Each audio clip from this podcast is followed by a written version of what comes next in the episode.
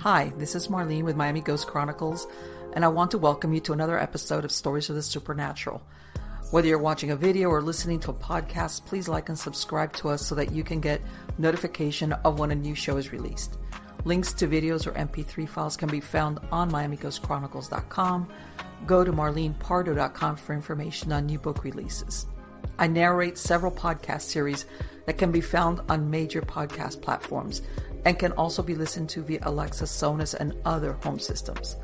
Look for Supernatural Storytime for scary storytelling, Nightshade Diary for classic horror and adventure stories, Stories of the Supernatural for interviews with different guests on the show. If you want to get noteworthy news about the paranormal world, true crime conspiracy stories, and anything that is just plain weird, just visit Stranger Than Fiction Stories tab at MiamiGhostChronicles.com or find us on Blogspot. I want to thank you for being part of my audience, and I think you are all wonderful. Hi, everybody. It's Marlene with Miami Ghost Chronicles Stories of the Supernatural. How's everybody doing? Good, I hope.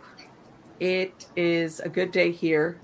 Um, you know, over here where I'm at, it's going to be sundown in about oh, maybe an hour, an hour and a half. So you all know that because of my the free range chickens, all my roosters start going crazy. But everybody that's been here before knows that there's always weird noises going on in the background. And the same thing with the exotic birds. Come sundown, everybody decides that they got to do their last hurrah. So there we go. Uh, but otherwise, everything here very hot, very hot. As you all know, I'm in North Florida, and I was in South Florida most of my life, which was subtropical. But wow, over here it is ha ha hot, hot. But again, let's move on to more interesting stuff. Let me talk to you about my sponsor. It's Plan to Stay Safe, and they've got a lot of neat gadgets. Um, well priced. This is like I said, this is not really high end uh, equipment. Like oh, I want to you know cover my entire house. This is uh, alarms. Let's say a travel alarm. Let's say something you want to hang on your doorknob when you go to your hotel room. Lets you know if that door is ever opened. Uh, same thing. Um, basic uh, video cameras if you want to take, let's say, there. Uh, they've also got those diversion safes, the small ones that look like either uh, some type of they've got different ones. They've got ones that look like soda cans and things like this. Something you've got valuables or some amount of money, and you just don't want to leave it out. You know, there's at least a delay. It's a good tactic. They've got a lot of different things like that of that nature uh, to basically just uh, to help uh, the regular Joe. You know, keep keep keep his or her things safe, whether you're at home or you're traveling. They've also got a lot of a great line of women's self defense products. Okay, same thing. You know, uh, maybe you work in a certain place where you got to you know walk to your you know walk to your to your vehicle by yourself or after hours jogging same thing um, a campus any of those places where you might need a little bit of extra help and protection make sure to check them out it's plan to stay safe.com plan to stay safe.com all right now that we got that out of the way let me talk to you about today's guest this gentleman this is the first time he's been here on stories of the supernatural and his name is john russell and he has been a professional psychic for 50 years. Wow, 50 years. He is a psychic, a psychic reader, a medium, a certified tarot master, as in T A R O T, a paranormal investigator and now published author, internationally known. He has provided psychic readings for clients in over 40 countries. Uh, he's been, for 15 years, he's been a popular featured guest heard worldwide on many radio shows and podcasts, including Coast to Coast with George Noory, The Unexplained with Howard Hughes in the UK, Beyond Reality with J.V. Johnson, The Leak Project with Rex Bear, Fate Magazine Radio with Hat Cop, Hobson, Beyond the Darkness with Dave Schrader of TV's The Holzer Files, The Singularity Lab with Michael Mataluni, and many more. He also filmed a TV pilot for the History Channel in which he psychically explored the assassination of President Abraham Lincoln. We got to ask him about that. Uh, thanks to a visit from a ghost, John became aware of his psychic abilities when he was about six years old. By around age 12, he was conducting his own paranormal investigations and research. He began to give readings to friends and family in his early teens, and by the age of 18, he was reading professionally. In September of 2020, John released his first book, Riding with Ghost Angels and the Spirits of the Dead, which has become an award winning multi category bestseller, winning a silver award from the Nonfiction Authors Association, as well as a bronze medal from the Reader's Favorite International Book Awards contest. In February of 2021, John released his second book, A Knock in the Attic, which has also become an award winning multi category bestseller, winning a gold award from the Nonfiction Authors Association. John continues to provide psychic readings for his worldwide clientele, con- conducts paranormal research and investigations, is heard worldwide as a featured guest on podcasts and radio, and is currently working on his third book with a projected release date of 2022. Help me welcome him. How are you doing today, John? Uh, Marlene, it's great to be here. I'm doing great. I appreciate you having me on the show, and I'm really looking forward to it. No, on the contrary, it is my pleasure. 50 years. Wow. I love it. 50 you know, years. You know, a long you know why, time. well, you know why I tell I say that because nowadays I tell everybody whatever, whether you're a psychic or anything else, as a matter of fact, a carpenter, whatever, paranormal investigator, you can read books, you can watch TV shows, you can do everything. But field work, when I say field work, I mean practical experience. Exactly. Nothing replaces that. There's no shortcut for that. That's right. So when you've actually done that for that length of time, um, there's uh how I how do I want to say, you know, little surprises anybody that's done any type of work for that length of time. Mm-hmm. You know, as far as and, and, I imagine in the case of a psychic, it's interpretation or maybe somebody that's difficult to read. God knows there must be a million things that could go like you know unusual in circumstances like that. But you said in the bio that you had your first experience when you were six years old. What happened? Yeah, I was about actually I was about five when it started. Okay. And uh, getting closer to six when I discovered the psychic gift. But when I was five, uh, I was lying in my bedroom. I was sound asleep in my bed, and uh, my parents had left the nightlight on in the hallway down the hall so I could see if I need to get up at night or whatever. And uh, all of a sudden, in the middle of the night, I wake up totally wide awake, no grogginess, uh, no drowsiness. I'm just suddenly completely wide awake and I thought, well, that's really odd. And I couldn't figure it out. And I thought, well, maybe there was a noise outside I heard or something that that woke me up, disturbed my sleep. So I laid there a little bit and listened, didn't hear anything.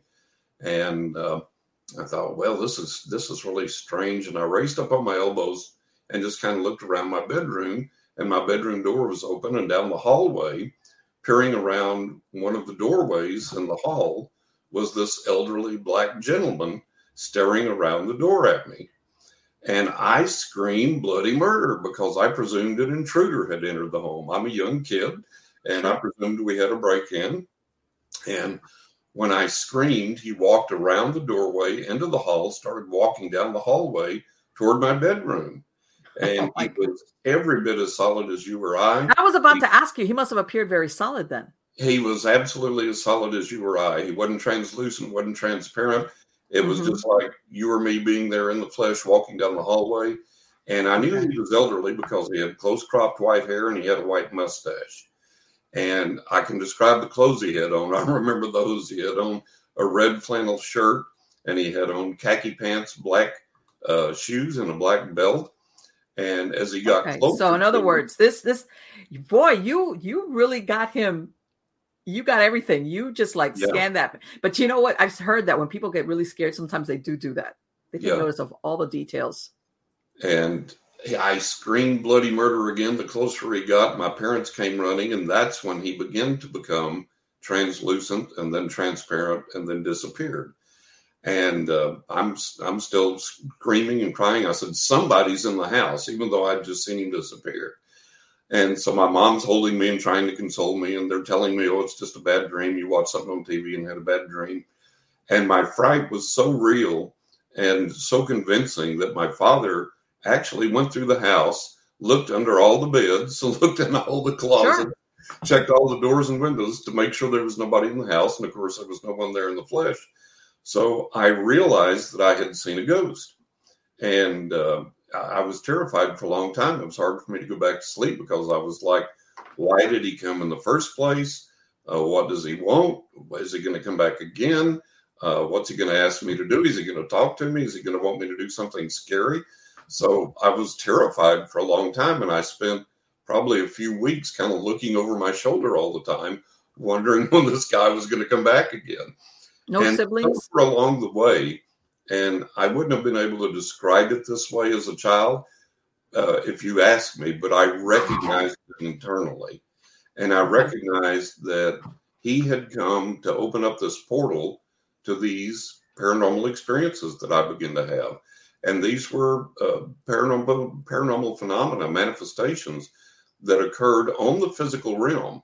And a lot of mm-hmm. times were witnessed by other people as well. And so it was kind of a way to put two and two together that, oh, okay, this guy came to open that portal. I didn't know why, but I had the, the suspicion that somehow these events were important and it was going to be important for me for the rest of my life and important for the people that I would come in contact with. And shortly after that, when I was getting close to six, um, I was out in the backyard playing with a toy, and this car pulled in the driveway, and I didn't recognize the people. So I, I ran in the house to get my mom and dad, and I said, There's some people in the driveway. I don't know who they are. And they said, Okay, we'll come out and look. So they walked out the back door and they said, Oh, these are friends of ours. And I'd never met them. I didn't know who they were. So I said, Oh, okay. So the people got out of the car and they were standing there on the sidewalk just chatting with my mom and dad before they went in the house. And I was goofing around with my toy. And I walked over in the middle of them and just kind of looked up at them. And I said, You people have just been on vacation. And I said, You took that car, you drove that car that's in the driveway, and oh you took God. two kids with you. You have two kids. They're not with you today, but you had two kids you took with you on this vacation. And you stayed at this hotel. It was painted this color. It was two story or three story or whatever. And it looked like this in the front. There were trees that looked like this, spaced evenly in the front. And the swimming pool area looked like this. Oh my God. And they were freaking out. And I'll never forget this lady looked at me like I had cobras growing out of my ears. I mean, she was literally, her jaw was agape, her eyes were bugging out, staring at me. And she said, How the hell could he possibly know that? Uh-huh. And my uh-huh. mother kind of, you know, flustered, said, Oh, you know, kids in their imagination. She goes, yeah. Kids in their imagination? No. How the hell could he possibly know that? She said, That's what we came to tell you about the vacation that we just took and we drove that car. We took our two kids. The hotel we stayed in looked exactly like John described. How the hell is that possible? How the hell could he possibly know that? And my parents were like, go play John. And I was like, okay, nice to meet you folks. And I guess I scared them to death because they never came to visit my parents again. And uh, that's when I discovered that another component of this visitation was not only the, the paranormal experiences, but then I became aware that I had this psychic gift and I could tell where people had been. I could read their thoughts and emotions. And I learned that I could accurately predict their futures. And that's when that started. Let me ask you that old man, the first one that you saw, did you ever see him again? I have not. And I've always okay. wanted to, but I kind of have the feeling that he's out there somewhere on the periphery, keeping an eye out, you know, okay. kind of watching over me. And uh, I have to add also that that was the only time in my life with any paranormal experience that I was ever scared. Okay. I have never been frightened again. I've been startled, uh, but nothing has ever has ever frightened me again. And I've had over a thousand, way over a thousand uh, paranormal manifestations. A lot of times, other people have witnessed them. We've filmed them, we've photographed them, we've recorded them on audio, and so on and so forth. And uh, that's been the only time I've ever been afraid. Okay. Did you ever have, because I've heard of children who have that ability where all of a sudden uh, they start getting all these uh, visions of people that are passed on because they just don't, they can't turn it off. They still don't know how to manage it. Did right. that happen to you? Well, it, yeah, it, it, all started coming and there was no shutting it off. And so what I did was learn to adapt to it and learn what to do with it. And I I at a very young age, I, I thought to myself, you know, this is important, and I don't understand it completely, but I know it's important. So I have to figure out what to do with this. And by the age of eleven, I was always a voracious reader, and I had very good reading comprehension. And by the age of 11, I was reading everything I could get my hands on on religion, psychology, parapsychology, paranormal realm, the psychic realm, and trying to make sense out of, out of everything trying to understand how to get better with my gift because it was important to me. It was like I didn't just take it for granted. Say, okay, that's it. It was I had this feeling. It was like, okay, let's see how far we can take this. Let's see how much more accurate I can be. Let's see how much more uh, accurate I can be with my insights, with my predictions, with my understanding of the spiritual realm. So I began all this study, And then I also, uh, at a very young age, I had this pretty strong moral and ethical compass. Okay. And I began to observe that people in mainstream religion and in the supernatural community as well uh, didn't always practice what they preached. A lot of people were very dishonest. A lot mm-hmm. of people were cheats. A lot of people were liars and philanderers and on and on. So I began to learn that uh, there was a lot of duplicity right. and a lot of uh, a lot of fakery in the spiritual right. realm, and that upset me. And so I wanted to avoid that, and I wanted to call it out. And I also learned that there were a lot of uh, adherence to dogma and tradition and ritual that didn't work. And so it was this constant striving to find out what worked, what didn't. If it didn't work, get rid of it, throw it away, keep moving right. forward, keep pressing forward, keep learning. And so that's that's been my credo my entire life. And uh, I've, I've, been a professional for 50 years, and okay. I'm still working on learning as much as I can uh, expanding my gift even more if that's possible, and, uh, and and trying to make sense out of this in a practical way, not only for myself but for my clients. Sure, and it, it sounds it's almost like what the way I see it. You you know. You you know you end up being a student for life, and I don't mean that in a bad way. It's a student exactly. that you, no matter how long or how old you are, there's always more to learn. You know there that is. person that you says never, "I know it all." It's like, no. yeah you never master anything. You no, never master, master anything. anything. And there's always room for learning, always room for expansion. And uh, that was one of the things that disturbed me uh, when I was growing up and still does was the people that were like, I know exactly how this is or how this yeah. works or what it's like on the other side of this. And I was like, no, you don't. Yeah. you know, not yeah, the, the, absolutes. Yeah, that they know yeah, everything. Yeah. So you said that you started by the time you're 18. Here you're doing professionally. How did your family handle that? Your parents were they okay with it, or what did they say about that? Yeah, my my mom had um, on my mother's side, uh, we had uh, a, a, long history of okay. uh, experience with the paranormal, and a few people had psychic experiences. Nothing like mine, but enough to kind of give a uh, a lineage there. So mm-hmm. everybody, including my mother on my mother's side, were believers and explored the paranormal realm, had experiences with the paranormal realm. So I was encouraged. Okay. Uh, my dad was uh, a, what I call a closet believer, and I think it, the paranormal actually scared the life out of him because he was uh, he was a rancher, and then he owned a bar, and he was his own bouncer. He was a really tough. oh boy! So he wasn't afraid of a fist fight, but the paranormal manipulated him at its whim, okay. and he couldn't control it. Um, he couldn't lay his hands on it. he couldn't yeah. couldn't fight it. Couldn't get a hold of it. So it scared him, and uh, mm-hmm. and he tried to ignore it as much as he could. But uh, the paranormal experiences that I was having were so abundant that uh, the manifestations so abundant that uh, he was, you know, a witness to him a lot of the time. They would happen to him as well, and he couldn't ignore it. But he wouldn't he wouldn't delve into it. He wouldn't investigate it or comment on it. He would just try and get away from it or, or flee sure. from it. So, but I but he didn't discourage me.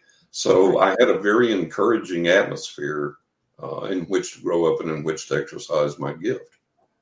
Okay. And so, what happened as here you are, you're a young psychic, and you're learning right. along the way. Um, did you ever come across um, whether it was somebody seeking a reading or anything, anything that was really disturbing that you're like, oh, I'm out of my depth here? Yeah. Um, and I write about this in my second book. Uh. This was a, um, a wake up call, a life changing experience, a, a faith shaking experience. I had had, uh, I was pretty cavalier about things because I, I had these, this tremendous amount of physical paranormal manifestations. And I had this really incredibly accurate psychic gift. And people loved to talk to me, loved to come to me, and they liked my readings. And I was always full of energy and full of life and had a really good sense of humor and, and kind of took life, um, right. you know, kind of kind of in a cavalier manner, I guess. And so the um, there was this woman in town that had a daughter, and the whole town knew about this. The whole town came to know about this, and the daughter had a brain tumor. Okay. And um, she had been to MD Anderson, the big cancer center there in Texas, and had uh, been back home. And the mother was asking everybody in town to pray. And so I had become aware of this, and um, throughout the the entire community, it was really funny because usually you get people in the religious community, the mainstream religious community, and the church, and they're at odds with what's going on in the paranormal, the psychic, supernatural community. And it was really funny because this time, every single person in every mainstream church in town was all saying the same thing. They were all saying the same thing that God had come to them in a vision. And said that he was going to heal this girl, that there was going to be a miraculous healing, and it was going to be so dramatic that it would spark revival in the town and maybe even the state of Texas and maybe even sweep nationwide because this was going to be so dramatic. And everybody was getting this vision. Everybody was saying the same thing. Everybody was in agreement. And then in the psychic, the paranormal community, people were saying, well, my guide came to me, or guardian angel came to me, or a vision came to me, and this girl is going to be healed. So everybody was in accord on this. Everybody was saying this. So I became aware of that. And uh, the the woman knew my mother and she asked my mother she said i understand john really really has a, a gift and really has a, a contact with the, the, spirit realm of god whatever would he come and pray for my daughter and and just see what god tells him see if he gets anything she said yeah he'd be happy to i'll ask him i'm sure he will so she asked me and i said yeah i'll be happy to so i went over and i remember it was this this beautiful sunny day blue skies, sunshine, and just just a gorgeous day. And I went up to the house and um, I knocked on the door, and the mother came to the door, and um, she said, "You know, come in." And it was like pitch black inside, and the girl's brain tumor, I guess, affected her optic nerves and things, and it mm-hmm. caused pressure and it caused pain. And so they would put up heavy blankets over the windows to block out as much light as they could uh, to, to try and keep the, the pain down. And they were about to, after I left, they were packing up to go back to MD Anderson because the girl was in such horrific pain that they were going to see if there was anything okay. they could do for her. And um, I walked in, and as soon as I laid eyes on the girl, I heard this audible voice say, She's mine. She will be with me within two weeks' time. And that was it. And the voice wasn't malevolent. It wasn't right. Uh, uh, wicked. It wasn't demonic. It was mm-hmm. just this matter of fact statement that she's mine. She'll be with me within two weeks' time. And I was just just gobsmacked. And uh, so I introduced myself to the girl and I prayed with her and uh, they were getting ready to to go, and so I took my leave, and the mother walked me to the door, and she looked at me and she said, "Did God tell you anything?" I mean, she was just desperate for any word of hope or comfort. Oh, this is boy. Go ahead with that because I imagine being in this position must be very difficult. Yeah, and I was like, you know, just so young and so inexperienced in that type of thing, and I I couldn't tell her what the voice had told me. So uh-huh. I fell back on this cliche and I said, well, you know, God's ways are not our ways, and we we have to believe in the best, and we have to have faith. And and she cast her eyes down towards the floor, and I knew that that I'd let her down, and that she knew that I knew that I'd let her down, and that I hadn't been able to give her anything, tell her anything of, of hope or anything concrete. And she said, "Okay, thank you," and closed the door. And I walked back out into this bright sunny day, knowing what was on the other side of that door and the voice that had spoken to me, and how powerless that I felt to help that family. And the fact that I didn't know enough, didn't understand, didn't have enough experience at the time to know what to say to her and how. And so that was just just absolutely life changing. And sure enough, within two weeks' time, the girl was dead. And people have asked me, they said, well, you know, was that the voice of God? Was that, you know, was it an angel? Was it this? Was it that? And I don't know to this day. I right. And so that that was, uh, being young, but I can imagine at any age that pressure that you described, where everybody's praying and everybody's like saying, basically putting out their version that this yeah. girl is going to get saved. It's She's going to survive okay. it. Yeah. Yeah. You're going to come and raid on the parade. Yep. And to, I mean, to it's a death realize in life, but it's such a difficult position to put Yeah. anybody in. it turned it turned everything upside down for me, Marlene, and it made me realize uh, the seriousness of what I was Yes. involved in, and uh, the seriousness of people's emotions and things. So that began to change the way that I approached things, the way that I looked at things, and the realization of this responsibility that I had toward my clients and toward the spiritual realm. Yes, yes, and and I hate to say it. Uh, one time, this was God, maybe like twenty five years ago. I, Mhm. I went for a tarot reading, and this lady, I, I would go on to see her on and off. You know, she we became like not close friends, but she tells me oh, she had done a tarot reading for a lady, Right. and within a few days the the the lady that she had given the tarot reading for her sister with her young nephew had a car accident and the nephew died a boy and this lady came back to her and said why didn't you tell me why didn't this come up in my reading as Mhm. in i could have prevented it and she you know she's telling me she goes i tried to tell her that some things cannot be changed Right. there are some things that if they don't if i didn't tell you or because it didn't come up she goes it's because you couldn't it wasn't meant for you or for that child to Exactly. Exactly right. survive And or that- avoid that accident Yeah, that's a good Um, point. There are some things that really cannot be changed. And since that time, I've learned through experience how to deal with people, how to counsel people, work with people better. And still with that, um, there are times like I'll hear from the other side and they'll say, uh, just gently suggest that this woman fly and be with her father because Mhm. he's going to die, you know. But don't tell her he's going to die. Just give him the suggestion. Hey, you need to go visit your dad. And usually they kind of pick up on it and go, "Oh, Right. okay." And then sometimes the other side will tell me, tell them directly, "Hey, you know, your your mom's got six months to live or whatever. Do do Right. whatever you can." And so the other side knows who can receive what and how they can receive it. yes. And yes. with all of that, you know, you're saying that the lady came back and said, "Why didn't you tell me?"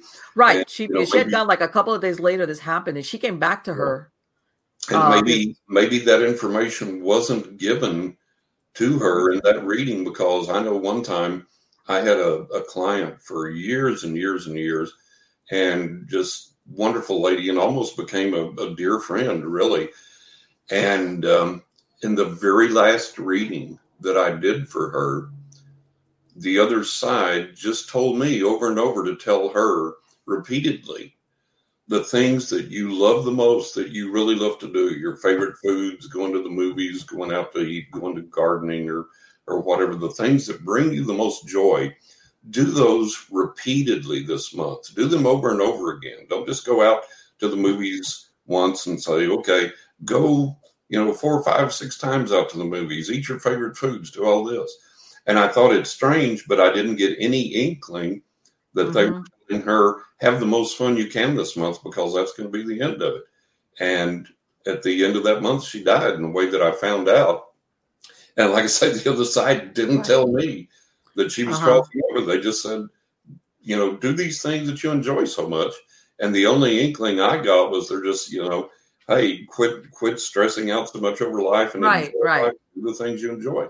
But the message they were giving her was because she was going to cross over. And the way that I found out she crossed over, her parents called me and they Okay. said uh, they told me that she had died and they're they're wrapping up loose ends and found my name and number and who was I? And I said, well, I was her, her spiritual counselor.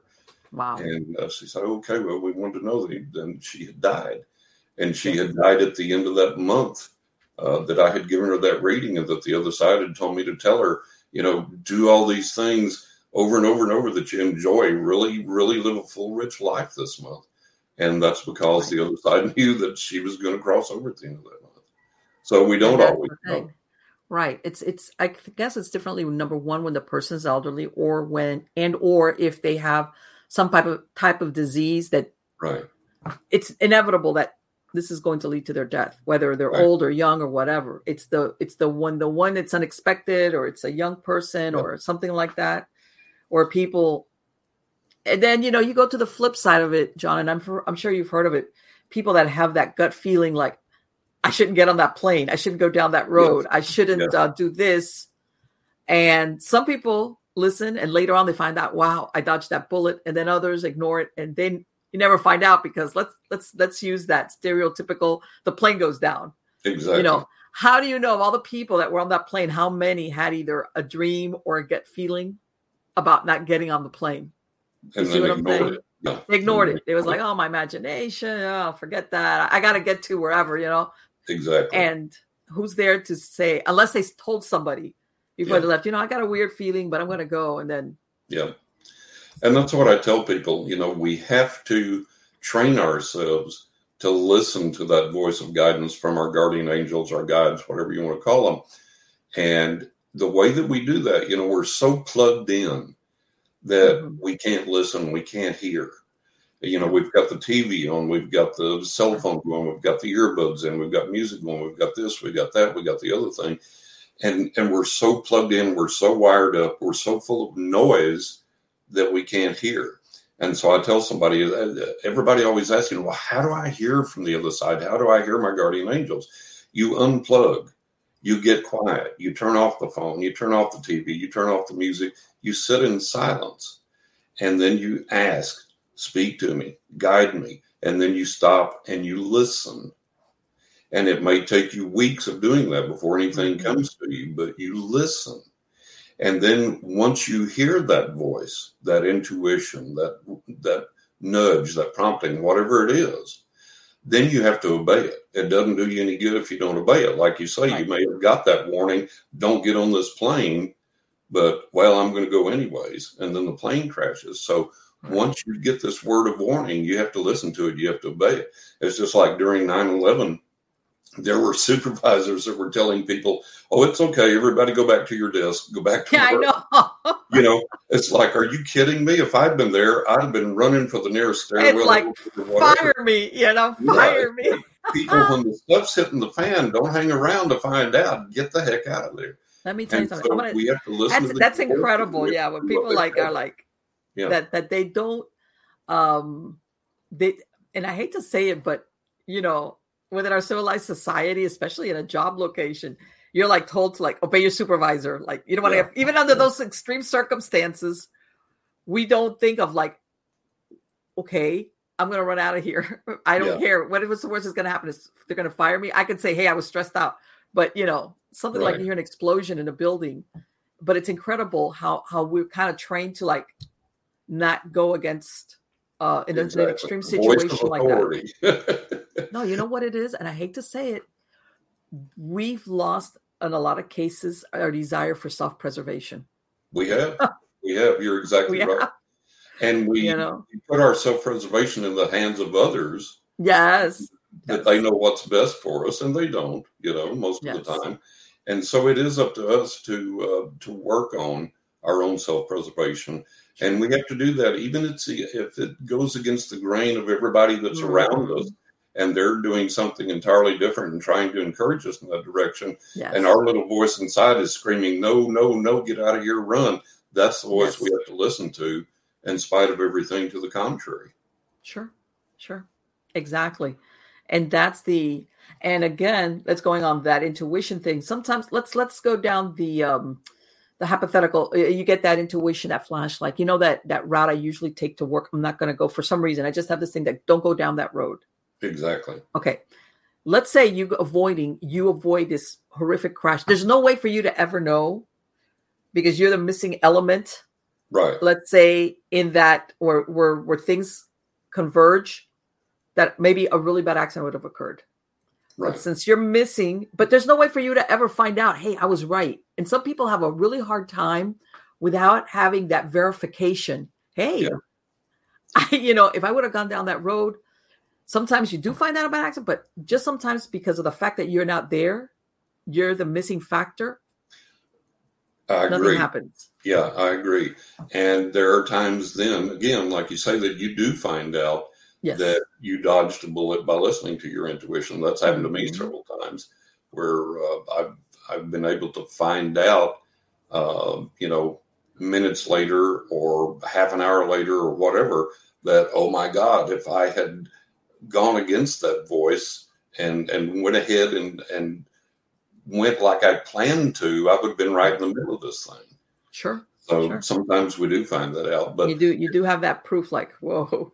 yeah, Uh, let me ask you, when you were doing readings for people, um, and I know some, um, did you ever, uh, and, and I guess I'm asking for the people that sometimes, how can I say it? They think that when you do psychic work, that sometimes they they're not prepared to to handle maybe something that's dark. You understand what I'm saying? They they Right. think it's all butterflies yeah, and they don't realize that uh, there's a part of what's out there that if you don't know what you're doing per se or how to protect yourself in other words you got to know what you're doing how did you handle that john the um, the thing that I always did, the way that I always approached my readings, and the way that I approached the the paranormal realm uh, in its entirety was through respect, and it was always approaching this with a reverence, with a, um, a solemnity,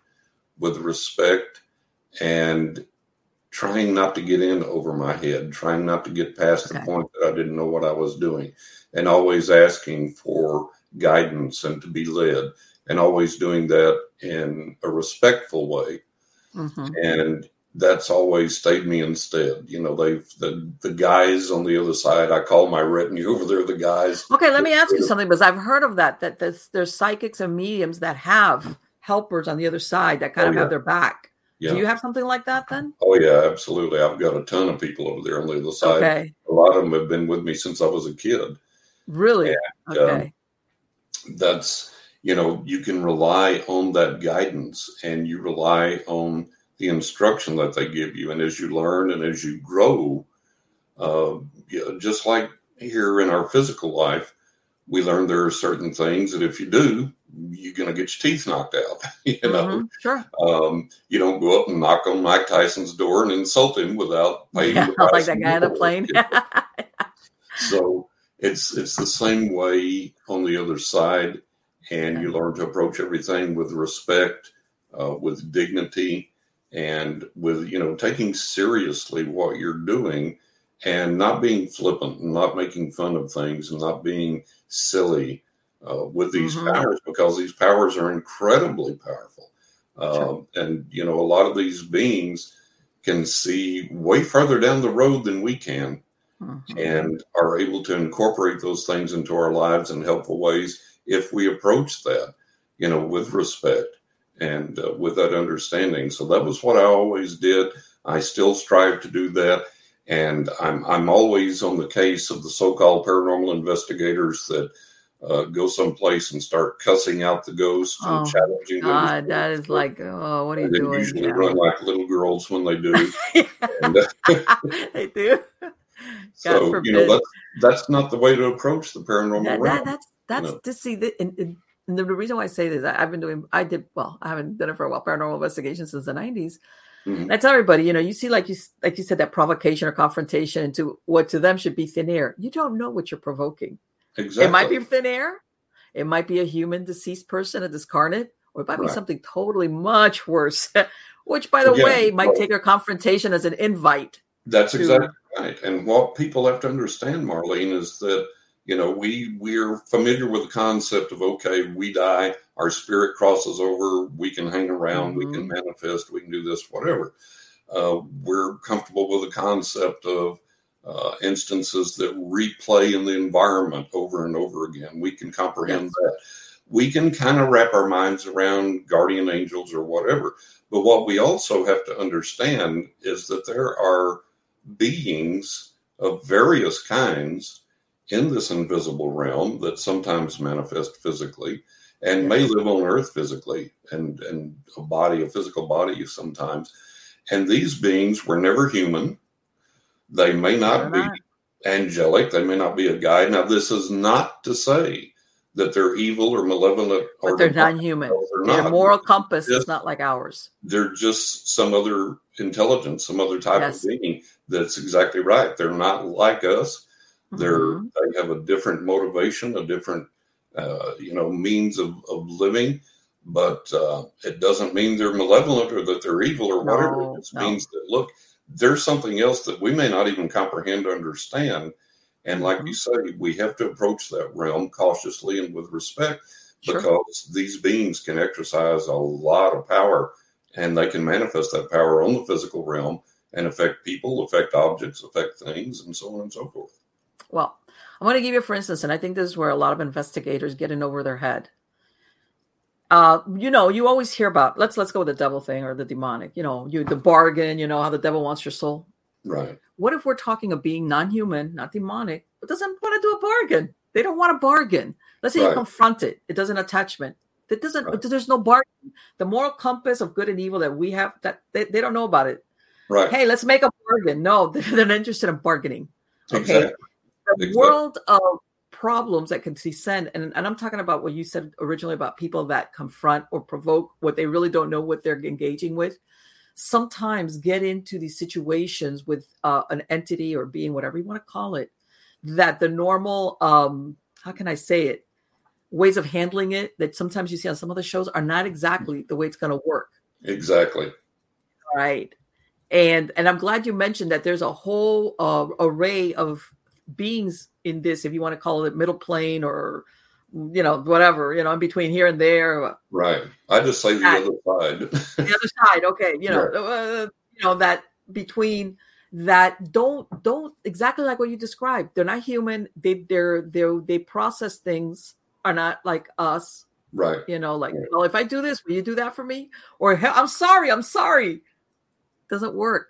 Exactly. I think that if people thought of that, sometimes they would be a little bit more cautious. Yeah, and and we have to have that, that understanding stuff. that you know there are so many types of different intelligences out there, mm-hmm. and so many types of, of beings out there, and we have to approach each intelligence, each entity, each being mm-hmm. in its own way, and with that due respect, and with the understanding that you know I think we we have this concept that whatever these beings are on the other side, they're sitting there like little happy puppy dogs waiting, yeah. just wanting us to, oh, give me this, give me that, do this for me, do that for right. me. You know, and, and that's not the case at all. I mean, these are intelligent beings with their own will, their own purpose, their own volition. And mm-hmm. uh, it's one of the most insulting things you can do. I watch these shows where these so called investigators, they'll go in, yeah. they'll have a REM pod there and they'll uh-huh. say, if there's a spirit here, activate the REM pod. The REM pod will go off and they go, oh, do it again, do it again, do it again, mm-hmm. do it again. And it's like, you know, that they're not trained bears. You know, they're they're not dancing bears or trained monkeys. Yes. These are intelligent beings that have graced you mm-hmm. by giving you a demonstration that they can communicate with you, and then you're, oh, do it again, do it again, do it again. Right, exactly. Because they're trying to get proof, you know, whatever. Yeah, thank you for that. Who's here? Do you have a message to communicate? Whatever. No, instead you're doing the trained monkey routine, you know. So yes. that's that's another thing that uh, people err and uh, and trying to interact with this realm. And um and people don't understand. Sometimes you could go to um a haunted location where you could have both things. You could have a ghost of a human being, right? And then behind that, in the in the in the background, you could have something that's non-human. Absolutely. Absolutely. That sometimes yeah. kind of pushes like, oh, okay, let them take the heat from all these weirdos running around until they get up and leave, until one of them decides they're going to provoke whatever's there. Right, um, right. And one time I spoke to uh, this was another guest. At one time she did paranormal. This was many years ago, and something like that happened to her. She went to uh, an old historical home in her state, and it was one of those places that was kind of empty. It had been around for like the turn of the century, really old place. Right. And she says, I didn't know what I was doing. she ended up confronting something what she thought, and it was and it was non-human, and it took her a long time. It was a really bad experience for her. Yeah. Uh, because of those circumstances, because she says, I I didn't realize that there was other things besides your regular dead person. Absolutely, you know, absolutely out there. And these um, things don't like to be slighted. They don't like to be disrespected. The best thing you can do is just like ignore them. Yeah. That's however. Let me ask you. I'm going to ask you something, and I'm, and I'm curious about this. And I don't know if I'm sure you've seen the uh that show, The Dead Files, with Amy Allen. Sure. Okay. Mm-hmm. And you know, and I mean, I think it's been running already for like 10 years, for like a long time. And um, what do you think? I know that in some cases at the end, she tells people this can't can't be solved. You got to move. Okay. Do you think that that that that ever does happen where there's places, locations that whatever occurred or whatever inhabits the land or the house is just cannot be fixed? It's like, you know. Yeah, absolutely. Because the um, the greatest error that I see in the paranormal community uh, mm-hmm. uh, and the religious community is yes. that a something that you consider to be disturbing, whether it is or not, but your interpretation of it is that mm-hmm. it's disturbing. The misconception is that it can be exorcised, cleansed, sent to the light, the portal can be closed or whatever. And right. I have never known any uh, exorcism or cleansing or portal closing or whatever I have never known any of that to ever be successful, ever. Um, we don't have the capability to exercise that power over these beings, nor do we have the power to close these portals and stop these things from happening. In every single case, and I've been privy to uh, a lot of uh, these types of things and with firsthand knowledge, and in every single case that I've known of this, where someone has tried that remedy, whether it was a priest, a preacher, an exorcist, a rabbi, uh, a psychic that proclaimed they could send the person to the light or close the portal or whatever, it has never worked. And most times actually increases the activity, makes the activity worse. Yeah. So, my um, advice to people has always been when you find yourself in a situation where you're encountering encountering this supernatural activity. Um, first, don't misinterpret what's going on because we have this knee jerk default reaction we go to that if something supernatural happens, it's got to be satanic, malevolent, yes. wicked, evil, or whatever. That's a misinterpretation. That's not the case. So first off, let's don't get all bent out of shape and oh the demons are coming for me and blah blah blah. Yeah. That's not the case. The second thing is that realize you're not going to exercise power over this entity or being or ghost or whoever it is, nor is anyone else. And the the best thing to do is to communicate with this being, whoever it is, and ask why they're there and ask if there's something you can do for them or something they want to do for you, or if there's some type of rapport that can be established. And a lot of times these beings will hang around for a while and then move on. Right. Or I, I, I think that even I've heard people, I've told people, you know what, you'd be surprised. Sometimes ghosts or hauntings are people that really don't understand they're dead. They kind of suspect it, but they're not really sure. And sometimes all you have to say is, you're dead, you know, a few times. And I know it sounds like that can't be that simple. I go, yeah. but sometimes people miss memo of like you actually died. Yeah, well, I think I think if you're on the other side, you you know that, but you may not know exactly. Well, sometimes I think people have a hard time, together, like um, yeah, what what exactly to do, how it all works, or whatever. But uh, I had a going back to uh, you know telling telling people to uh, to come to, to terms with this. Uh, mm-hmm. I had a lady that called me one time, and she had seen uh, one of the quote unquote world famous psychics on TV saying that uh, if you wanted a ghost, ask for a ghost, and you'd get a ghost. And she thought, well, that sounds like fun. So uh-huh. she asked for a ghost, and she got a ghost. And so it scared the life out of her because it, it was a literal physical thing that actually happened. She wasn't prepared for it and she couldn't get rid of it, didn't know what to do. And so she moved. She physically moved, left the house, moved to another house in the, the same city, far away. And the ghost followed her. And um, it began to set off all the car alarms uh, up and down the street in the block where she lived. Oh boy! And the neighbors called the cops on her because they said this has never happened until she moved in. So somehow she must be responsible for this. She must be doing it somehow.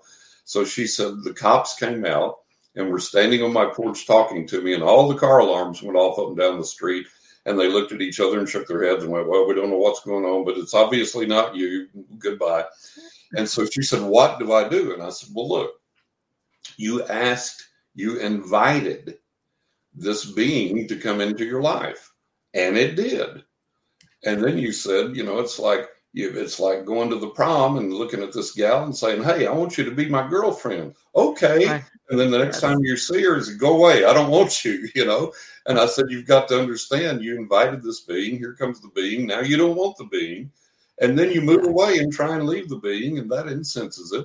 So it follows you and it starts setting off the right, right. kind of you know retribution as a kind of okay you want to get rid of me right and and that that let me tell you something i'm so glad you bring that up because i think a lot of people lately with these shows the paranormal shows they don't realize sometimes what they're inviting in like oh it's that's so exciting. And i was like hey, think you better and think so a little hard about I that. told her, i said look i said here's what you do. I said talk to the spirit and say look i'm i'm sorry that i invited you and then disrespected you and tried to get rid of you I was just a little frightened. And, you know, let's get to know each other. Obviously, you're here. You want to stay around. You're going to stay around. So let's get to go get to know each other and try not to scare me too much. Try not to make too many manifestations that freak me out. And you're welcome here in the home. Protect me, protect the home. And when I go out, if you don't come with me, if you stay here, watch after the home and keep it safe. I said, do that and develop a relationship with this being that you've asked to be there, which can be very beneficial to you. And I said that should line things out. If it doesn't call me, there's some other things we can do. But but that fixed it. That lined it out. Really, that's great. That's understand great. that you're working with an intelligence, and some of these intelligence have a little bit more. Uh, finer line of being insulted or disenfranchised. Did she ever? Did she ever get to see um, she never saw it physically, but it, it, manifested by you know aromas and sounds and things around the house that it would do, and so on and so forth. Uh, so she finally came to peace with okay, I asked for this companion, I got it, and now let's let's have this relationship, and it, okay. it worked out really well. When you wrote that book, riding with ghosts, angels, and what was the name of what was the full Ghost title? Angels and the Spirits of the Dead. And the Spirits of the Dead Right. How did that come about? Because that book sounds so interesting. Oh, it's it's marvelous. Thanks. It's uh, my uh, I had shot a uh, TV pilot for the History Channel, and uh, which unfortunately didn't go to air. But I became friends with my producer, and we continued to work together and stayed friends. And we're trying to get uh, a show on the air with me. And okay. Uh, he said, you know, write up just a, a little short blog with just some snippets of some of these paranormal experiences you've had so that when we approach a producer, we can say, Here, go to John's blog, read some of these things. And so I said, Okay. And about that time, now I've been a biker since I was like 15. And um, about that time, I began to have these, even for me, incredible, wonderful, bizarre paranormal experiences related to my motorcycle rides. And really? so I put a few of those on the uh, the blog. And it dawned on me, it was like, you know, these are so dramatic and so neat, so amazing that okay. instead of just putting snippets of these things up, I've got to expand these into the full experience of what happened, what I learned from it, what I can convey to others that they might learn and practice in their own lives as well. And then I have to collect these, put these together, and this has got to be a book. I've got to get this out there. This okay. has got to be a legacy that I'm going to leave. So that's how that book came about. So basically, it's all your experiences. and what is it? Just what would happen? Let's say what you would ride into, let's say a certain place, and you would see things, or they would come to you. What what right. would happen as you know? Yeah. What you went to different places. Well, I would, I would, as I was writing, I would have paranormal experiences happen to me. I would go to places, paranormal experiences would occur, and uh, and really dramatic things would happen, really dramatic manifestations. And uh, one of the neatest things and this this leads off the book. It's the lead chapter in the book. uh, when I shot the pilot for the History Channel, I was psychically exploring the assassination of Abraham Lincoln.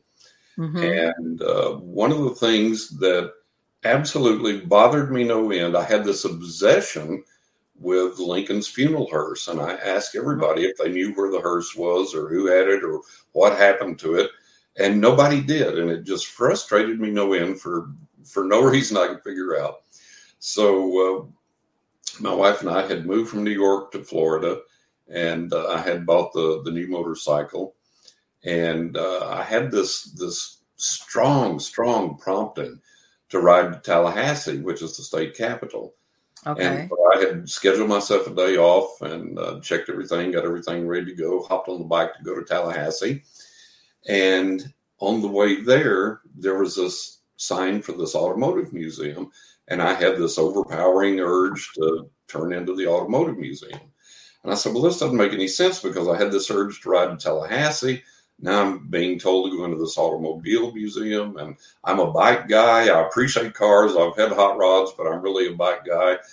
But okay, whatever. So I get there, and I go in, and uh, across the room, the very first thing that I see is Lincoln's funeral hearse. Oh boy! And I'm like, wow. so somebody knew all those yeah. years and thousands of miles ago somebody knew where the hearse was when I asked that, but it took uh-huh. moving to Florida and then this ride of several hundred miles to get to this place. That's incredible. to you know to discover where it was. So it was kind of like this answer to okay, we're going to give you this answer that you wanted so long ago. Okay. And in this really dramatic fashion. So. Uh, and when you saw it, let me ask you, when you saw the the hearse and everything, did that that they was like, okay, I saw it, or did you get any impressions from it? Uh, I, I, was just too gobsmacked to get any impressions. I can imagine. I must. You must have been like, "This is a." Even for me, I mean, this is. Even for me, it was it was astounding. I was I was standing there with my jaw open, kind of looking around to see if the ghost of Lincoln was looking at me. Uh-huh, yeah, I was like, nice, and yeah. uh, it, it, was just so amazing uh, to to be in the presence of the funeral hearse after all that time, and and you know so far away. And this guy that has this automobile museum, he buys all these original things. Like that's the real hearse that drew Lincoln's body. And he's got like the original Batmobile and all these types of things. So he's the, wow. the collector of this stuff. And uh, but for that, for me to be led to that hearse that way, it was just just really phenomenal. And was it was it here in the state of Florida? That museum? Uh, it's right outside of Tallahassee. Really? Okay. Yeah. And I, okay. it's, uh, I, it's, I'm giving you the short version of the book. there's much more detail. Okay. Uh, but uh, that that was one of the really phenomenal things that happened. When you did that thing for the president's assassination, and you might not, is there any truth that uh, Wilkes Booth that that he didn't die? That you know, you know, there's a uh, there's well, a theory I'm, out there sure that he died. Yeah, I, I, feel sure that he died. And he died back then. Yeah. Did you know that they have that theory that he survived and that was oh, somebody sure, else that they pulled out from the burning building and he right, right. died an older man? Yeah. Yeah, I'm, I'm, aware of the theory, but I, I, don't believe it because I felt I was on the site where they okay. shot him, where he died. Where he and, died. Okay. And I definitely felt that he that he met his demise there. Okay. Okay. Because you know that's one of those things. When I read it the first time, I was like, no, and then I read, it, I was like, well, you know, uh, you know, anything is possible. Uh, and of course, you know, uh, Mary Surratt, she's she's a well-known ghost. You know yeah. that uh, that she got hung, and she kind of, you know, yeah, some people argue she was involved, and other people say no, she kind of was like a, she really didn't realize what was going to be involved, or that she was like, you know, talk about the wrong place, wrong time, being with the wrong people, right. and uh, yeah, we went to all those places. It was really amazing. We went to the Surratt House. We went to the Mudd House. We went to uh, uh, the Ford's Theater. We went to the um, house across the street. I can't think of the name of it right now, where uh, Lincoln was carried when he was shot and where he died mm-hmm. the next morning. And uh, we were in all of those places. And I write about that and some length in, in the second book, Knock in the Attic. And uh, it was just a phenomenal, amazing experience to stand in those historic places and sure. then to get all this psychic input and to see all these things related to that, plus some things that uh, that they didn't even know as common knowledge that I picked up psychically that through extensive research, we were able to prove that my psychic insights were correct down the road. That's that's yeah. There's a lot of uh, of things that now I think that people are realizing that can be verified. Yeah. You know, uh, let me ask you, as a biker, do you ever have bikers come up to you in the spirit world because you're a biker, like that affinity? Um, I think bikers in general kind of have this bleed for connection with the other side. And really? bikers in general seem to be pretty open, pretty receptive uh, to that type of thing. And uh, I, I had this, I have to tell you this one experience, which is just so incredible. We had this um, buddy of ours we rode with, and um, he had, as a lot of bikers do, he had this vest that was covered with pins. And bikers will put these pins on their vests, and they may be political slogans or pins from rallies or whatever. And so he had this vest that was absolutely totally covered with these pins. And we would race down the road at high speed, and my pins would always fly off. And I'd pay $10 for a really pretty pin, and there it goes down the highway. And so I asked this buddy of mine, I said, uh, how come your pins never fly off, man? And he said, because I super glue the backs on. and so he uh, he died at a very young age, and um, he began to immediately communicate to us from the other side, really, in very very dramatic ways. And one of the most mind blowing things that happened, one of the crew that we all rode with called me one day and said, "Hey." Said uh, I, am going to go someplace and uh, do this. Look at this thing, and then uh, we'll we'll go out to uh, one of our favorite watering holes and have a beer and uh, I said, Yeah, I said, I'll go with you. So we did and got to the watering hole where we all used to hang out. And we parked our bikes and we were standing out there and we kind of sit down, leaned against our bikes, just talking before we went in. And from his vest, the pins began to pop off of his vest and fly four, five, six feet. And the retainers inside that held the pins in place from inside the vest begin to fly out of his vest and travel five, ten feet, flying at these bizarre angles and, and at super speed. And this just kept happening and kept happening. And he was like, What in God's name? What in the world's going on? I said, It's Vic. I said, It's our buddy from the other side because yeah. he was so involved with these pins and he's popping these pins off to show us that he's that he's here. And he said, Must be. That's the only thing I can figure. So he runs around picking up all his his pins and backs from off the ground and getting them back on his vest. And so we get a beer and we're going to sit over in the um, outside there on a bench and we're talking, drinking our beers, and we start talking about Vic again. And he was uh-huh. talking about some of the communications that he had received and other people had received. And as we're talking about Vic, all of his pins start flying off his vest again. The wow. back start flying out from the inside again. That's so, incredible. Yeah, that was. He wanted to make sure you guys knew he was around. Yeah, he wanted to make sure that that he knew that he was keeping track of us, that he was there and uh, he communicated a lot of other really incredible things after he crossed over and i write about some of that in my book as well. Oh my god that and now you're working on another book for this year is that correct? Got another one coming out hopefully september october. This one is uh, 20 ways to increase your psychic abilities. Really? And oh okay. there'll be 20 chapters one technique per chapter. For example the first chapter is on psychometry and mm-hmm. you don't have to have any psychic experience or expertise or anything else. I'll take you by the hand, lead you step by step. I define what every technique is, and then I tell okay. you how to begin to learn it, how to practice it, how to get good at it, and then the mm-hmm. real world application of it. So okay. that it's not just a parlor trick, you know, it has a real world application that does you some good. So there will be 20 techniques, and uh, that that book I'm about halfway through now. So hopefully it'll be out uh, September, October this year. Oh, that is excellent. Because yeah. you know what? Um, I think, you know, you know, like when Houdini, you know, was busting psychics back in the 20s and things right. like that, right. because I, it's almost like one of those, like you said, that they're desperate to believe, but the flip side of it is, you know, while they're saying, uh, you know, all the psychics are frauds, they're desperately trying to look for a reason to believe. Exactly. Um, I tell everybody, you know what? I think, like what you said, that there's people out there that that aren't psychic or that they but there's some that um they'll realize that sometimes this is like uh, the supernatural is not an on-demand thing okay? exactly exactly i always tell my producer i said you can't make an appointment with a ufo That's great.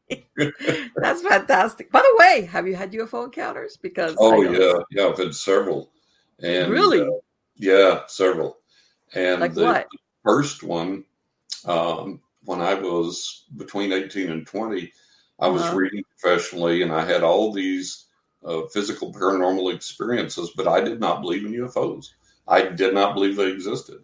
And I had read the books, I'd read the magazine articles, I'd seen the interviews, and I was like, nope, nope, nope, nope, ain't buying it, don't believe it. And uh, I was, this is back in Texas where I grew up, and Uh huh. I was at this uh, this building. I had my car parked, and it was um, oh, a narrow two lane street, and the car was parked in the parking lot. When I exited the building, I could look across the street, see my car in the parking lot. Mm-hmm. And I came out, and the first thing that hits me in the face is this big blast of wind. And I looked up, and it's overcast, and and I thought, okay, well, this is West Texas, so we're used to tornadoes and bad thunderstorms and all this, all kinds of bad weather. And so I thought, oh boy, here we go. So I better run for my car before the, the weather really hits. And so I look across the street towards my car, and this cloud, this column shaped cloud attached to the clouds above, has come down and is resting in the parking lot, touching the parking lot by my car. You're like, oh, And it's kind of rolling and rolling and, and churning, but it's holding its shape. And then as I'm watching it, these orbs, a little bit smaller than a, a basketball, I guess maybe a soccer ball size, these orbs uh, exude from the cloud, come out from the cloud, and then they recede back into it and disappear, all up and down the length of the cloud. And they're translucent, and they're red, and they're yellow, and they're orange, and they're green, and they're blue, wow. glowing really brightly. So I'm looking at this, and Marlene, I swear to God, I said, okay, I've gone nuts. I'm young, and I think I'm reasonably healthy, but I've lost the farm. I, I'm hallucinating. That's And I Yeah. swear to you, my thought was, I'm going to go, and when this episode is over, I'm going to get in my car. I'm going to go to the hospital, have them check me out. Uh-huh.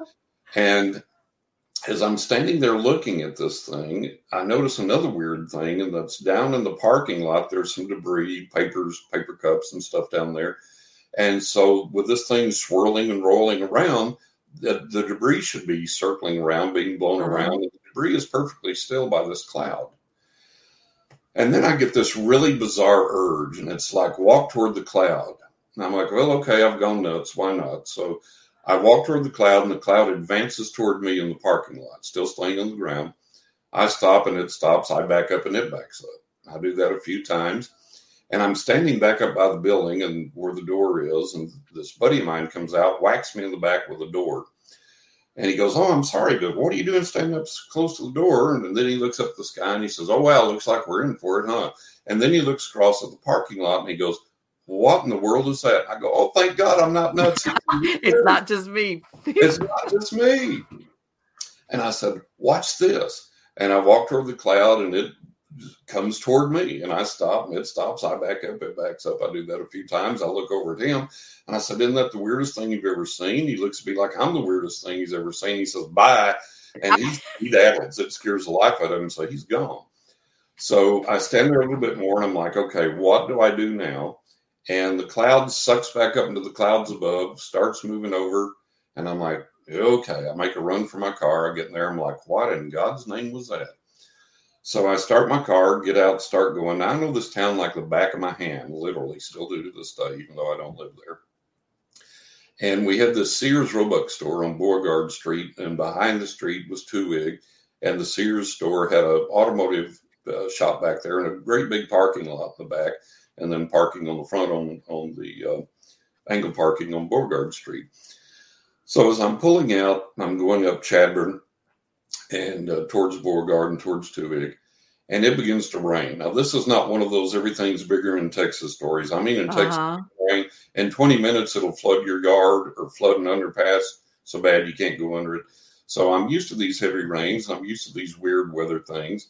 Okay. But This rain comes down, and I cannot see one foot past the hood of my car. I've got my headlights on. I've got the wipers on high. They're doing absolutely no good. I can't see the cars that are angle parked at the side of the street. I have like Okay. zero visibility. And I'm starting to panic. I'm like, I'm going to sideswipe one of these cars that's angle parked Right. over here. I'm going to hit somebody in front of me. Somebody's going to hit me. I mean, I literally cannot see more than a foot past the hood of my car.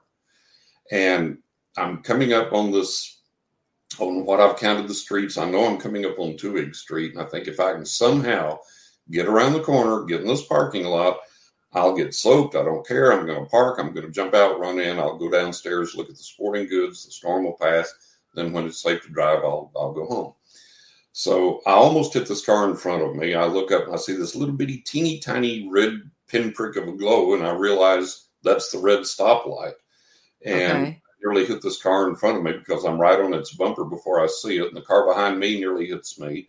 And I'm like, my God, this is crazy. So the light changes. The guy pokes around the corner. I poke around on him, trying to keep my headlights, you know, shining off, reflecting off his bumper, so I can kind of tell where I'm at. And we're going like maybe two or three miles an hour. We, we Okay. can't see. I mean, the rain is that heavy. Literally, you can't see the cars that are angle parked out the passenger window. You can't see more than a, a foot in front of you and, and the, uh, off the hood of the car. So we're driving along like that, and I'm leaning over trying to see where the cars are angle parked so that I don't scrape them while I'm trying to keep an eye on the, the guy in front of me. Okay. And right now, there's no more rain. It doesn't slack off, it doesn't ease off. It's just one second before I cannot see a foot past the hood of my car. The next second, there's no rain. And I'm sitting there like, what in God's name? I can see all it's still overcast, but there's no rain. I can see all the way down the street in my rearview mirror. I can see out both sides. I can see all the way in front of me. And I reach up, shut the windshield wipers off. There's not even a mist, not even a, a drop of water hitting the windshield. And I'm like, what in God's name is this all about? And then about this time, people in the other lane start swerving into our lane and almost hitting cars. And people are honking and yelling. And I'm like, what in God's name is going on? We've all gone mad Okay. and people are jumping out of their cars and pointing up to the sky, and people are rolling down their windows and pointing out of their cars. And I look where they're pointing, and we're close enough to the Sears parking lot. You can see the entrance, you can see the, the rear of the Sears store, and hovering over the rear of the Sears store, about maybe 30 feet in the air, is this silver metallic UFO, this shiny disc about 30 Oh my God. So everybody is wigging out because they're seeing this thing. they're seeing this thing and they I look over and there it is, just hovering over the store, no flame, no smoke, no sound, no noise, just hovering there. And I literally did a cartoon eye rub because I didn't believe my own eyes. And I look back up, sure enough, it's there. So now I have to switch religions, right? Because Yeah. there's the proof. There the damn thing is. So I have to believe Sure. in it now because there the thing is. So I think, well, I'll get out of my car, get a better look. And so I reach for my door handle, and the UFO just barely, barely perceptibly moves toward us. And as it does, the low clouds come from behind it, covered up. The second the clouds covered up, the rain is back in the same full force it was before. Doesn't start again. It's just instantly there in that same. So this thing can manipulate weather, yeah. at least, you know, that little area. So That's what it sounds I, like. I uh, follow the guy in front of me, and I said that this. He starts turning in the parking lot, and I said, at this point, I don't care if I hit him or not. My insurance will cover it. I don't care. Uh-huh. I'm, I'm going to talk to this guy. So he gets out, runs into the store. I jump out. The rain is coming down so hard it hurts. I'm shielding my eyes. I run in there, get into the store. There's a little vestibule, and there's uh, you know a couple of doors that lead into the store, and then the stairs down to the basement. There's this big mat you dry your feet on, everything once you get inside. So he's standing there just staring down at the floor. And I remember he wore glasses. I didn't at the time, and his glasses were all beaded with water. We're both dripping water like we just came out of the shower. And uh, I walked around, stood in front of him. It took a little bit for him to recognize I was there. And he looked up at me and I said, Excuse me, but did you see what I just saw? And he said, Yeah, but I damn sure ain't going to tell nobody. And he sidestepped me and walked off through the store. And Uh-huh. back then, you have to realize this is probably around the 70s, somewhere around in there. And you, you just didn't talk about things like that, you know. Right. Yeah. Like, It was like, lose your job. People made fun of you. They said you were crazy or whatever. mhm. But that was my introduction to, to UFOs, to learning that they were what an introduction. objects. And uh, I had to, like I say, I had to switch denominations, I had to acknowledge the fact that they're real. And since then, I've had several more experiences. That is incredible. Where other people witnessed it, Yeah. and that thing that the basically was manipulating the rainfall because it Right. went from that's that's I can and, and you're right. People don't realize that back then that a lot of people they just would like be quiet and I'm not ever going to talk about that again. Yeah, yeah, exactly right. And especially in West Texas, you know, you you uh, West Texas was was kind of notorious for making fun of people that believed in the paranormal or believed in UFOs or anything like that. So uh, it was, but you know, that was that was a life changing experience for me. And then, like I say, I've had several since. I don't know who they are. I don't know what their purpose is. I don't know what their their uh, their aim or their goal or or whatever it is. But I've had several more experiences since then. That is, you know, because th- that's, in other words, what you're describing is um, that encounter where you know you can't mistake it. You know, there's people that see lights in the sky and then they can they can debate back and forth. Well, was Right. it this? Was it you know? But what you described is like there's no mistaking what you saw. No This mistaking, not- it's, it's not open for debate. It's like it was in the presence of witnesses, daylight sighting, up close. There it is. Uh, there's there's just no no debating it. It wasn't a plane, wasn't a helicopter, wasn't a balloon. It was like, you know, we've got clear eyes on the thing. And, and uh, Right. It's like, and, and, and I can imagine, I hate to say, but it must be such a relief when you realize there's other people that are seeing this, not just you. it was because I I was just like, this this can't be. Like I say, I literally rubbed my eyes. It was like I just I couldn't believe my own vision.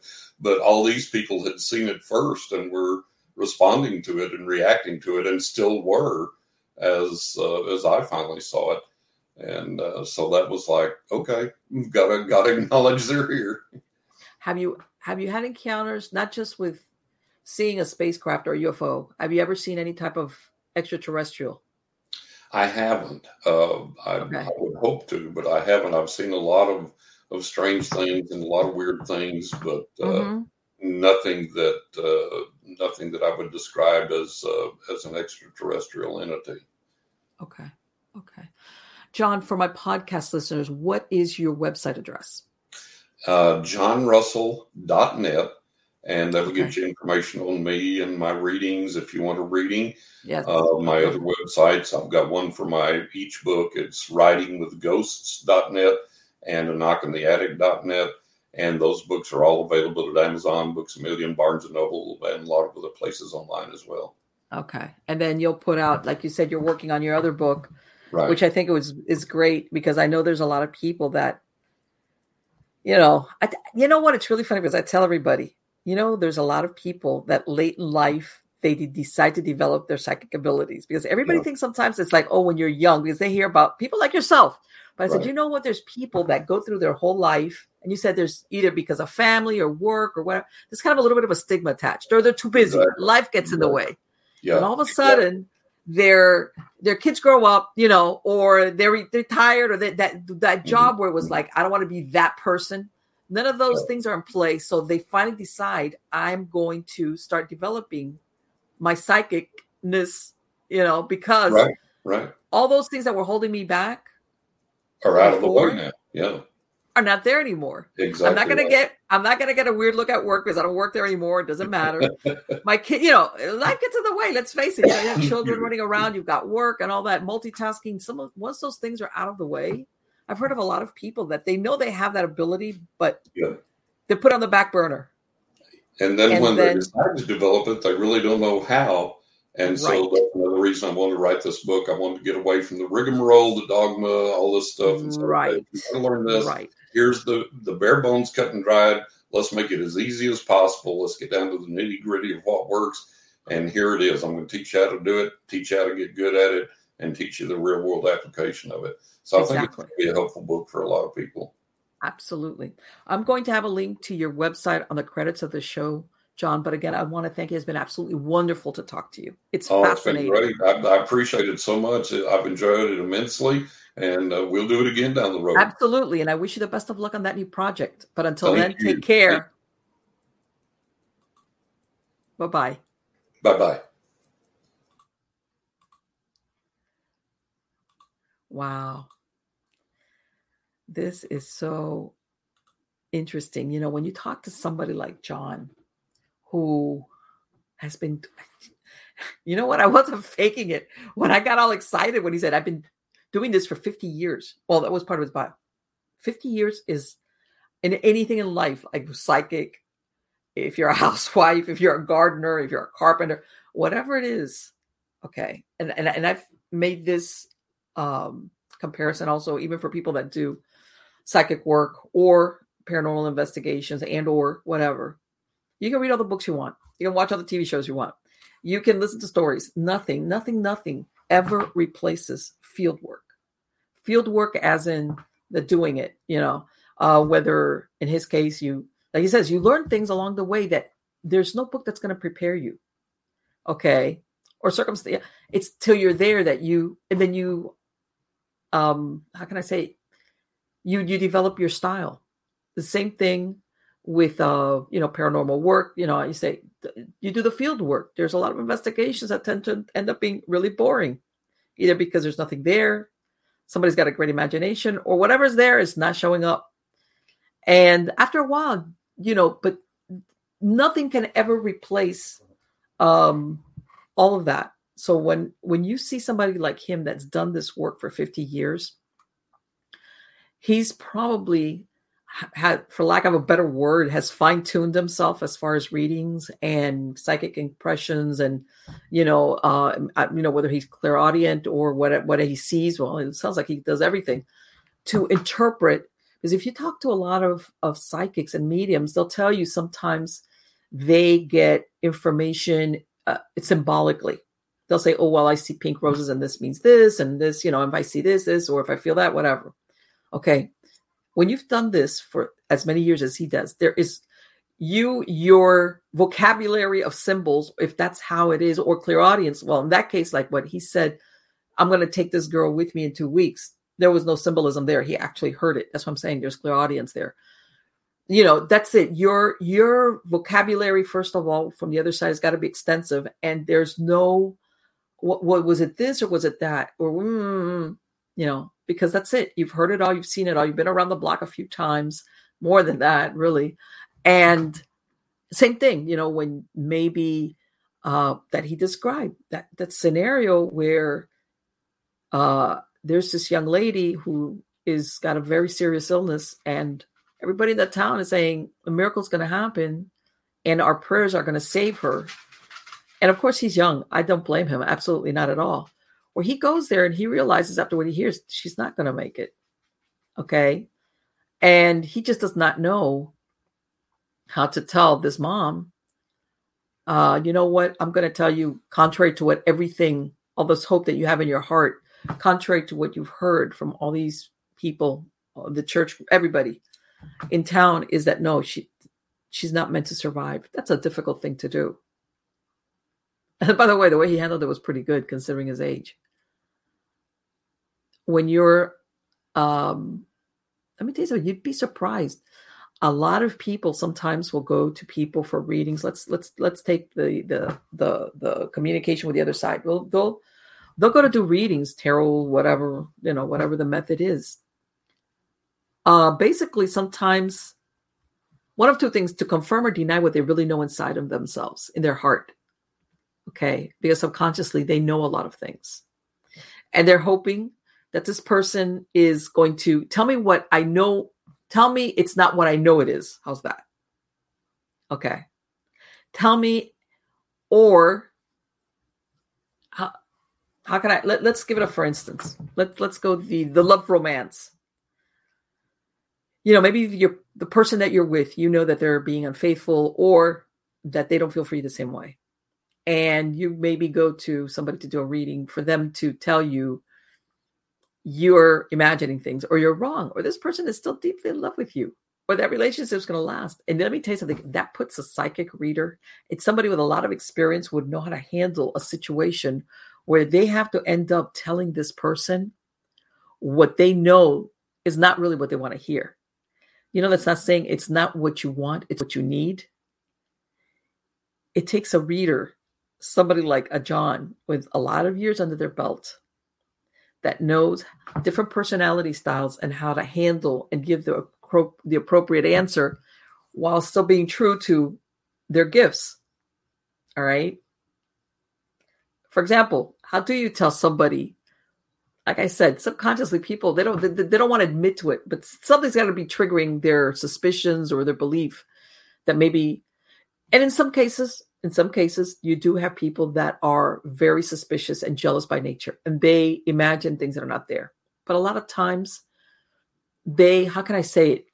They they suspect infidelity or they fear it or maybe their own uh, let's say they, they they're, they're one of these really jealous types right and basically they've driven this other person to like ah well, this person might not be unfaithful but it's like they've withdrawn maybe the feelings are not the same because it's like i can't handle this you know i'm being a good spouse or boyfriend or girlfriend or whatever it is and i can't do i can't make it work you know whatever's you're driving me crazy and they immediately pick up on a subconscious level that something's changed.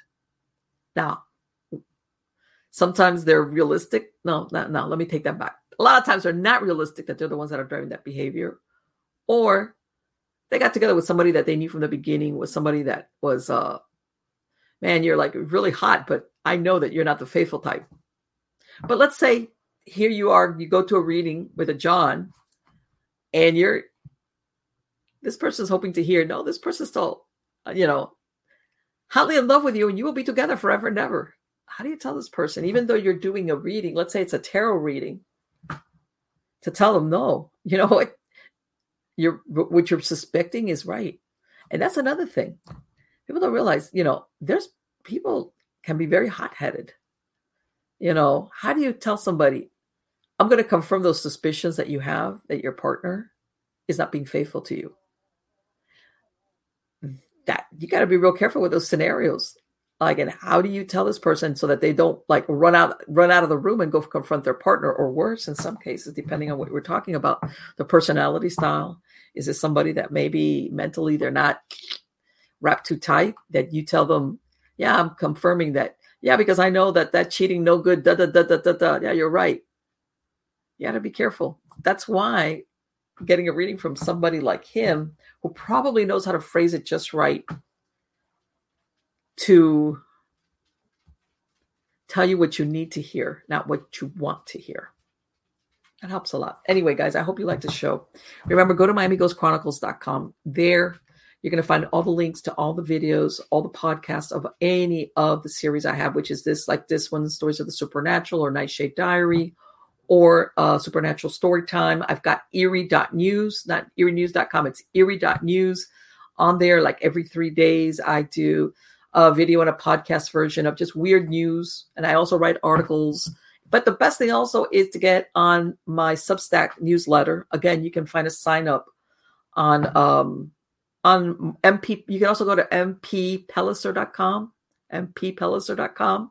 You can find links there. Also, the books. I'm working on a book. I'm looking. I'm working on one of my Sybil Chronicles book, which I'm hoping will be out in 2022. Because believe it or not, um, for those of you who have been following me from before, once I took on this extra podcast for the news for weird paranormal news, that takes a lot of time. It takes a lot of time. There's a lot of weird news, but some of them it's just like, eh, interesting, but not really interesting. You know, to pick stuff that's that's way out there, but you know, relevant to what's going on today. So again, guys, please, wherever you find a show, whatever show you like, please subscribe, like it, whatever. Again, ways to get notifications of when I release a new show, so that way, you know, uh, you're there. And again, I want to let you know how much I appreciate you as being part of my audience, and I think you are all absolutely wonderful. Till next time, take care.